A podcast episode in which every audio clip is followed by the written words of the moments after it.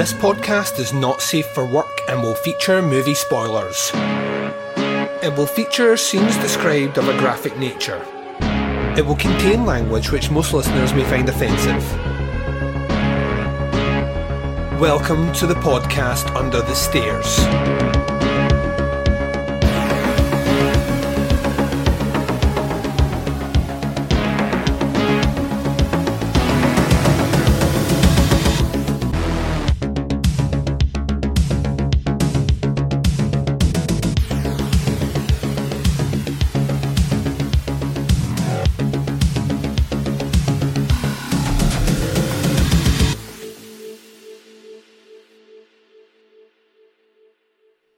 Hi, everyone, and welcome to the podcast Under the Stairs.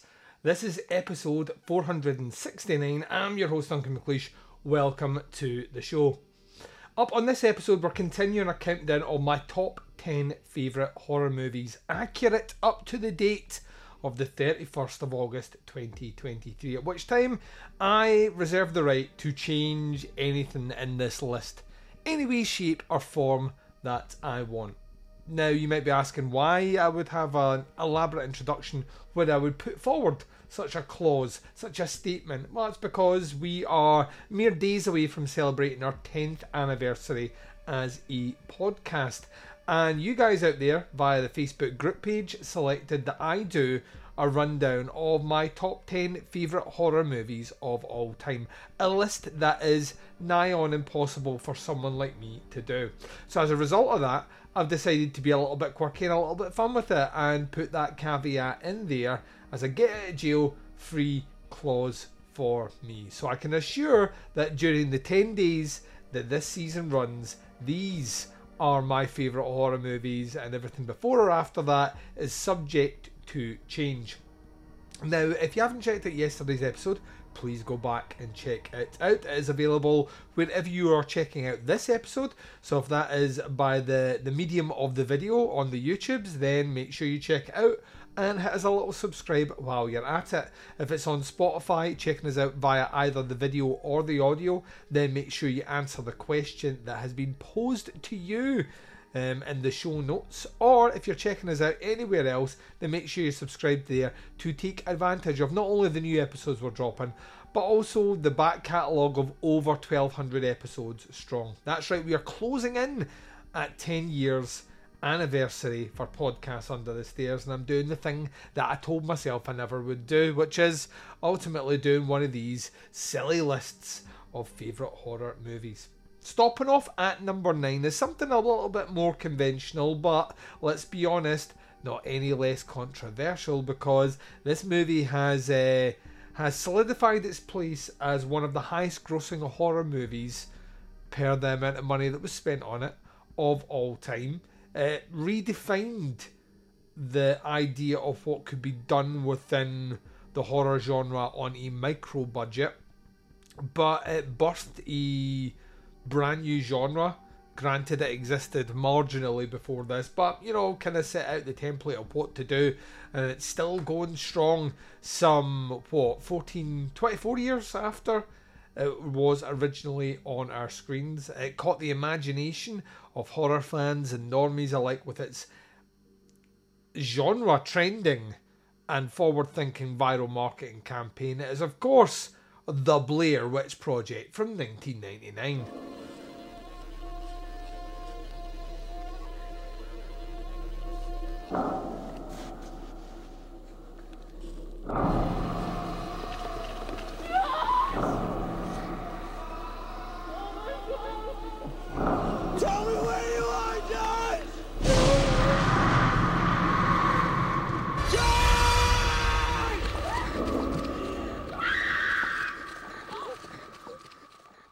And welcome back. So, The Blair Witch Project from 1999. Joining me is my trusty iPad. It has all my IMDb on it, which will save me looking away too much.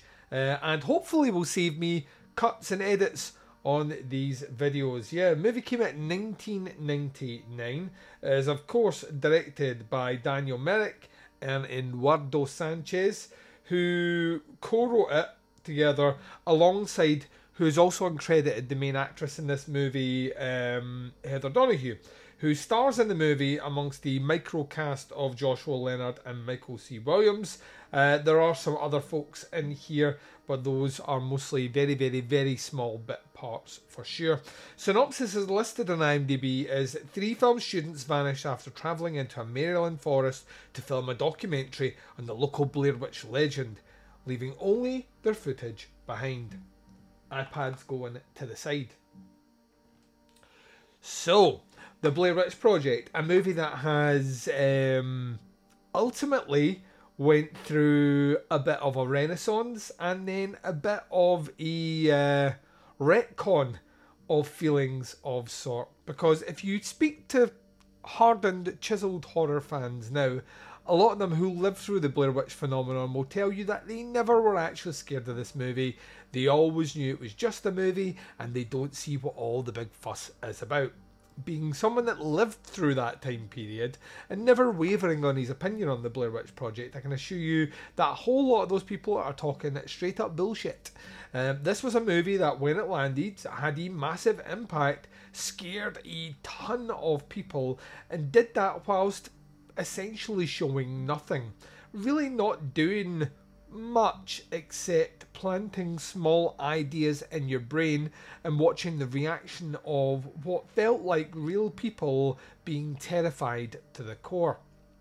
A very, very simple idea and premise, but executed at a level well beyond the filmmakers' should be ability of the time. The Blair Witch Project is, for the most part, a revolutionary kind of movie. It's not the first found footage movie. In fact, you will hear people mention Cannibal, Col- uh, Cannibal Holocaust, which I would argue isn't really a found footage movie. Although at the same time, it is a movie in which people find footage and then watch said footage. It is still very much a you are watching a movie and it is passing itself off as a movie.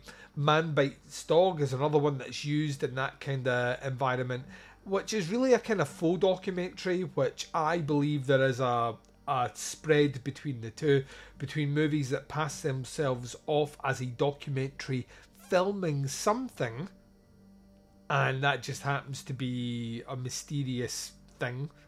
Uh, or has a mysterious outcome, and those which are claimed footage which has been found. The Blair Witch Project falls into that second category, whereas a movie that came out six months before in the last broadcast, which is also, you know, ahead of the Blair Witch Project, uh, falls into the first camp. It's a full documentary. It's a movie that purely plays itself off with the tone, tempo, and uh, temperament of a documentary. It just so happens to not be real. Another way of looking at this would be that Paranormal Activity is a found footage movie in that it's footage that was filmed and then played as part of an investigation, whereas a movie like Lake Mungo is a documentary which examines footage. Lake Mungo being a full documentary, Paranormal Activity being a found footage movie. So I think there is a clear divide. Blair Witch Project falls into the found footage category. It doesn't have anyone saying, yo, the movie you're about to watch is, or, you know, someone examining the footage at all. Rather, it has the statement at the start saying that some students went missing in the woods, the footage was filmed, and here is the footage played linearly, linearly, in a straight line right through. The idea that feels really simple. It's something people can gravitate to, but in both instances of film footage and full documentary, the best ones are the ones that after 10 15 minutes you kind of forget you're watching a movie and you are absorbed into the environment presented to you. So if it's pitching itself as a documentary, you're watching it like a documentary. In the case of the Blair Witch Project, you're invested in the mystery because the mystery feels grounded in some way, shape, and form. I would argue that over time, found footages went a little too fantastical in parts or a little bit too gimmicky that maybe it has lost some of that impact. And that's not to say that they are all like that. This year, a popular movie which I imagine will make a lot of end of year lists um, is Outwaters, which is a movie I thought was pretty bad, if I'm honest, and it's going to do quite well, but it's the the typical to me uh, gimmick found footage movie. All gimmick, no real substance at all there. The Blair Witch Project, because it doesn't really show you anything, it is kind of relying on you believing the scenario that these kids have found themselves in, and it's a simple one at that. We have all been lost at one time or another, whether it's as a kid or as an adult. The feeling of being lost is unnerving. Um, it, it gets under your skin, and it is a creeping feeling. It's never one minute you're fine, then the next minute you're lost. Oh fuck, what are we doing? It's always that feeling of, am I lost? When was the last time I saw a road? When was the last time I checked my watch? When was the last time I called someone to let them know where I was? All these things start to to creep in. It's the creeping doubt, and creeping doubt, I would argue, is what the movie kinda sets out in its modus operandi and its delivery. Is that all the steps throughout this movie, as another thing is realised, or another action, or another conversation is discussed, ultimately the audience gets a little bit more of that dread of where are they? Well, actually, maybe they did cross that bridge before.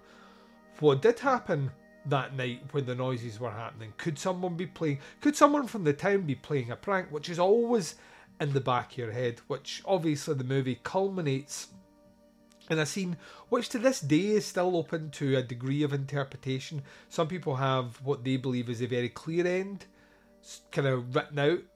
The others have a different feel of what that ending is, and I would say that the filmmakers themselves never went out their way to establish either as being canon. Rather, the sequels to the movie itself are the ones that have delved more into the mythology, rightly or wrongly, either causing more consternation as a audience member trying to parse out exactly what the mythology is and how that might actually have an impact or an effect on the, the movie you watched before, or just because the filmmakers themselves in the previous Blair Witch movie, uh, which was a direct sequel to to the, the first one, um, being a movie which is so infatuated with the ideas and concepts of what the Blair Witch might be that it kind of starts filling out its own mythology, which some people will roll with, some people absolutely despise. And once again, that's fear. The Blair Witch Project, the original movie, doesn't really give you that much. And as a result, it kind of leaves a lot of wiggle room to do things. It's also probably its greatest asset like I mentioned before, the simple premise here is three college students are doing a thesis project for school. They're going to do it on a urban tale, that being of um, the Blair Witch of Burkittsville. And to do that, they need to go into the woods and follow along these certain checkpoints throughout the folklore tale of the history of the Blair Witch. They very early on encounter people from the town, and through interactions there, they are kind of given an idea of the scope of belief of the townspeople as to the the mythology. Some believe it is an old wives' tale. Some believe they actually have seen weird things, and then at some point it gets linked back to uh, a kind of unsolved serial killer case which is eventually solved kind of too late in the day, and that the person that they eventually capture for it has uh, kind of done his grand design of murdering these children. He claims that the Blair Witch told him to do it. So that once again, setting out the, the, the kind of scope of stuff. Now, all this ha- stuff happens right at the beginning, and it's quite smartly done because about 15 20 minutes later you're not thinking about that. Instead you're grounded with people who are friends but are friends by virtue of the fact you have a project to do together. Now we've all been at school or college or university or at work where you're forced into a group and inevitably you realize very very quickly that if it was not for this group you would never socialize with these people. You don't have anything in common those groups usually devolve into those that are there to have fun or try to find fun in what they're doing. Those that are trying to keep the group together, and of course, inevitably, the alpha of the pack who will try and assume control of every decision and micromanage every step. In the case of this movie, Heather is that character. A lot of people don't like this movie, and I feel like I'm always addressing the hate of it, but a lot of people don't like this movie because her character is deeply unlikable. FYI, that's what that character's there for. You're not supposed to like Heather. You're not supposed to feel sympathetic towards Heather. I would argue you're not really supposed to feel sympathetic to any of these kids after a point. The way they interact, the way they treat each other, the actions they take throughout this ultimately mean at one point or another in this movie, you'll kind of just switch on them.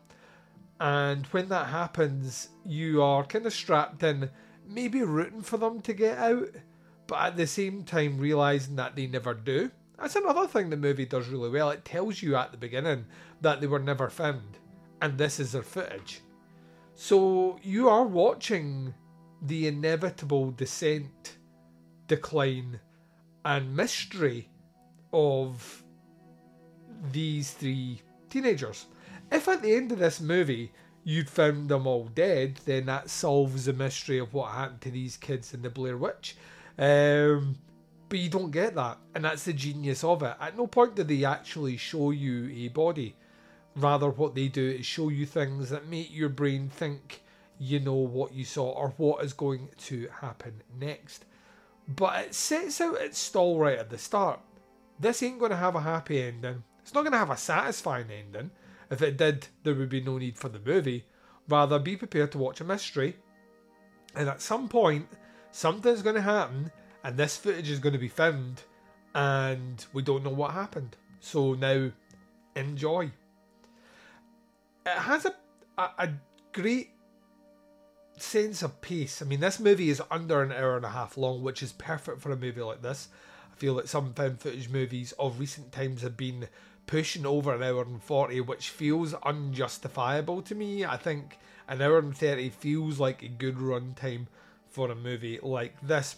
Also, on top of that, what you have is a lot of getting to know the characters at the beginning, a lot of dealing with the townsfolk, but within 10 minutes, we're in the woods, and that's us for the next hour and 10.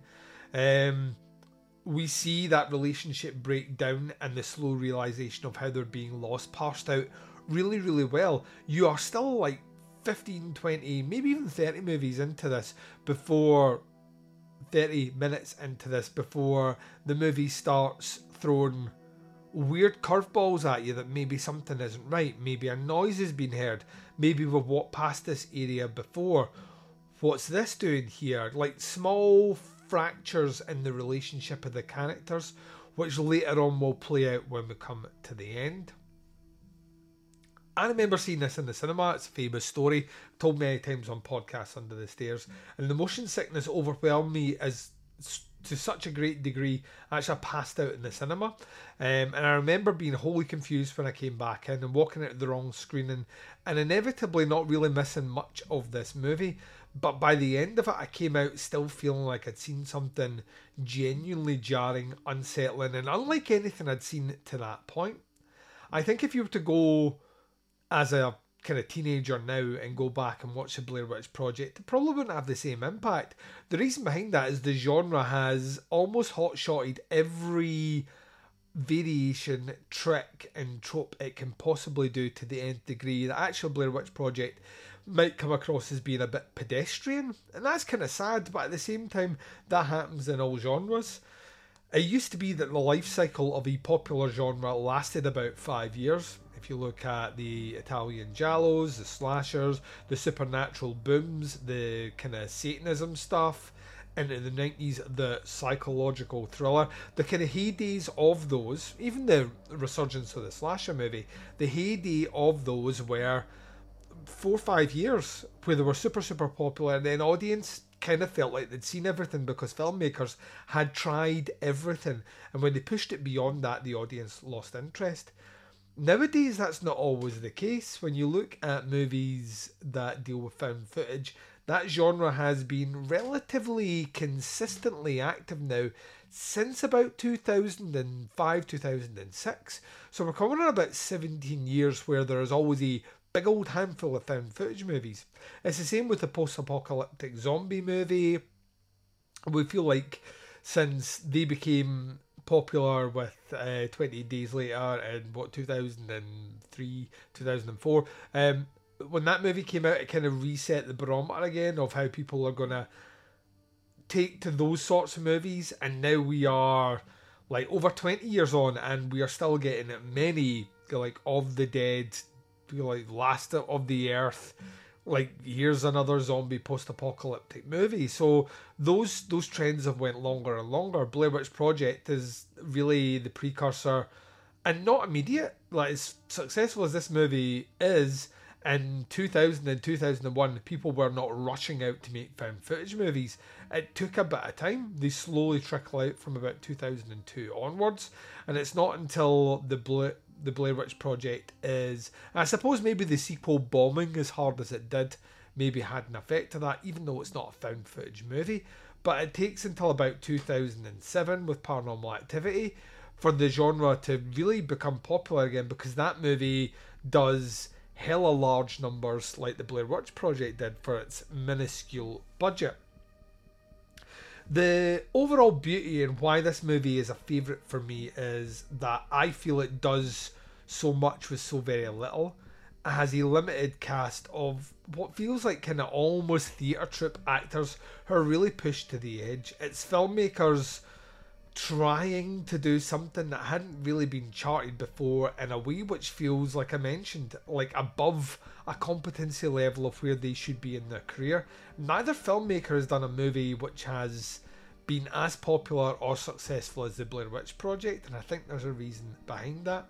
Of the three actors in this movie, Heather Donahue still does things and has been involved in projects. One of my favourite being the Steven Spielberg produced science fiction anthology. Well, it wasn't even an anthology; it was a series, wasn't it? it was an anthology in that it jumped through different time periods. Um, like each episode was set in a certain like year range, but it dealt with Roswell, and it was called Taken. And it was absolutely brilliant. And she plays a relatively dislikable kind of bossy, micromanagey sort of character in that as well. So you kind of feel like she was typecast from the Blair Witch Project, possibly. But no one really went on to do huge things from this movie. But I also argue that no one really needed to do any huge things. Blair Witch Project will be a movie that, whenever people compile the top 10 scariest endings to a movie, Blair Witch Project will be in that top 10, or at least in the discussion to be in that top 10. When people talk about movies that terrified people in the cinema, Blair Witch Project will always get mentioned in that sentence as well. And at this stage now, I don't think there's much of a chance there will be many movies ahead of the Blair Witch's claim as being one of the most profitable movies ever made. It's just the nature of the beast. To me, the reason it elevates to the, that favourite status is that to this day I think it works. I think the movie works on several levels, even if it doesn't necessarily give me the same chills and spills that it did back in 1999 when I saw it in the cinema. I feel that I still am intrigued by the story, the dynamics of the characters, what I think the ending means, the bits where I think I can see the exact points that relationships break, um, ultimately the exact moment in the movie when I know they're doomed. I love that about this movie, and it keeps my attention all the way through it is guilty of a few trend setting tropes that are a bit long in the tooth now. The idea and concept of why in a film footage movie certain people carry cameras well beyond their means. This movie has that. It kind of set out its stall early on in a way which doesn't feel satisfying and has become harder to justify the longer it's went on. The inevitable apology scene, that's been done to death in found footage movies where someone is apologising that they've dragged everyone to this place where the bad things are happening. And also the kind of start, start, drop end. A found footage movie can only really finish in a way where the end cannot be explained. If it can be explained, it's not a mystery, and as a result, it's not satisfying.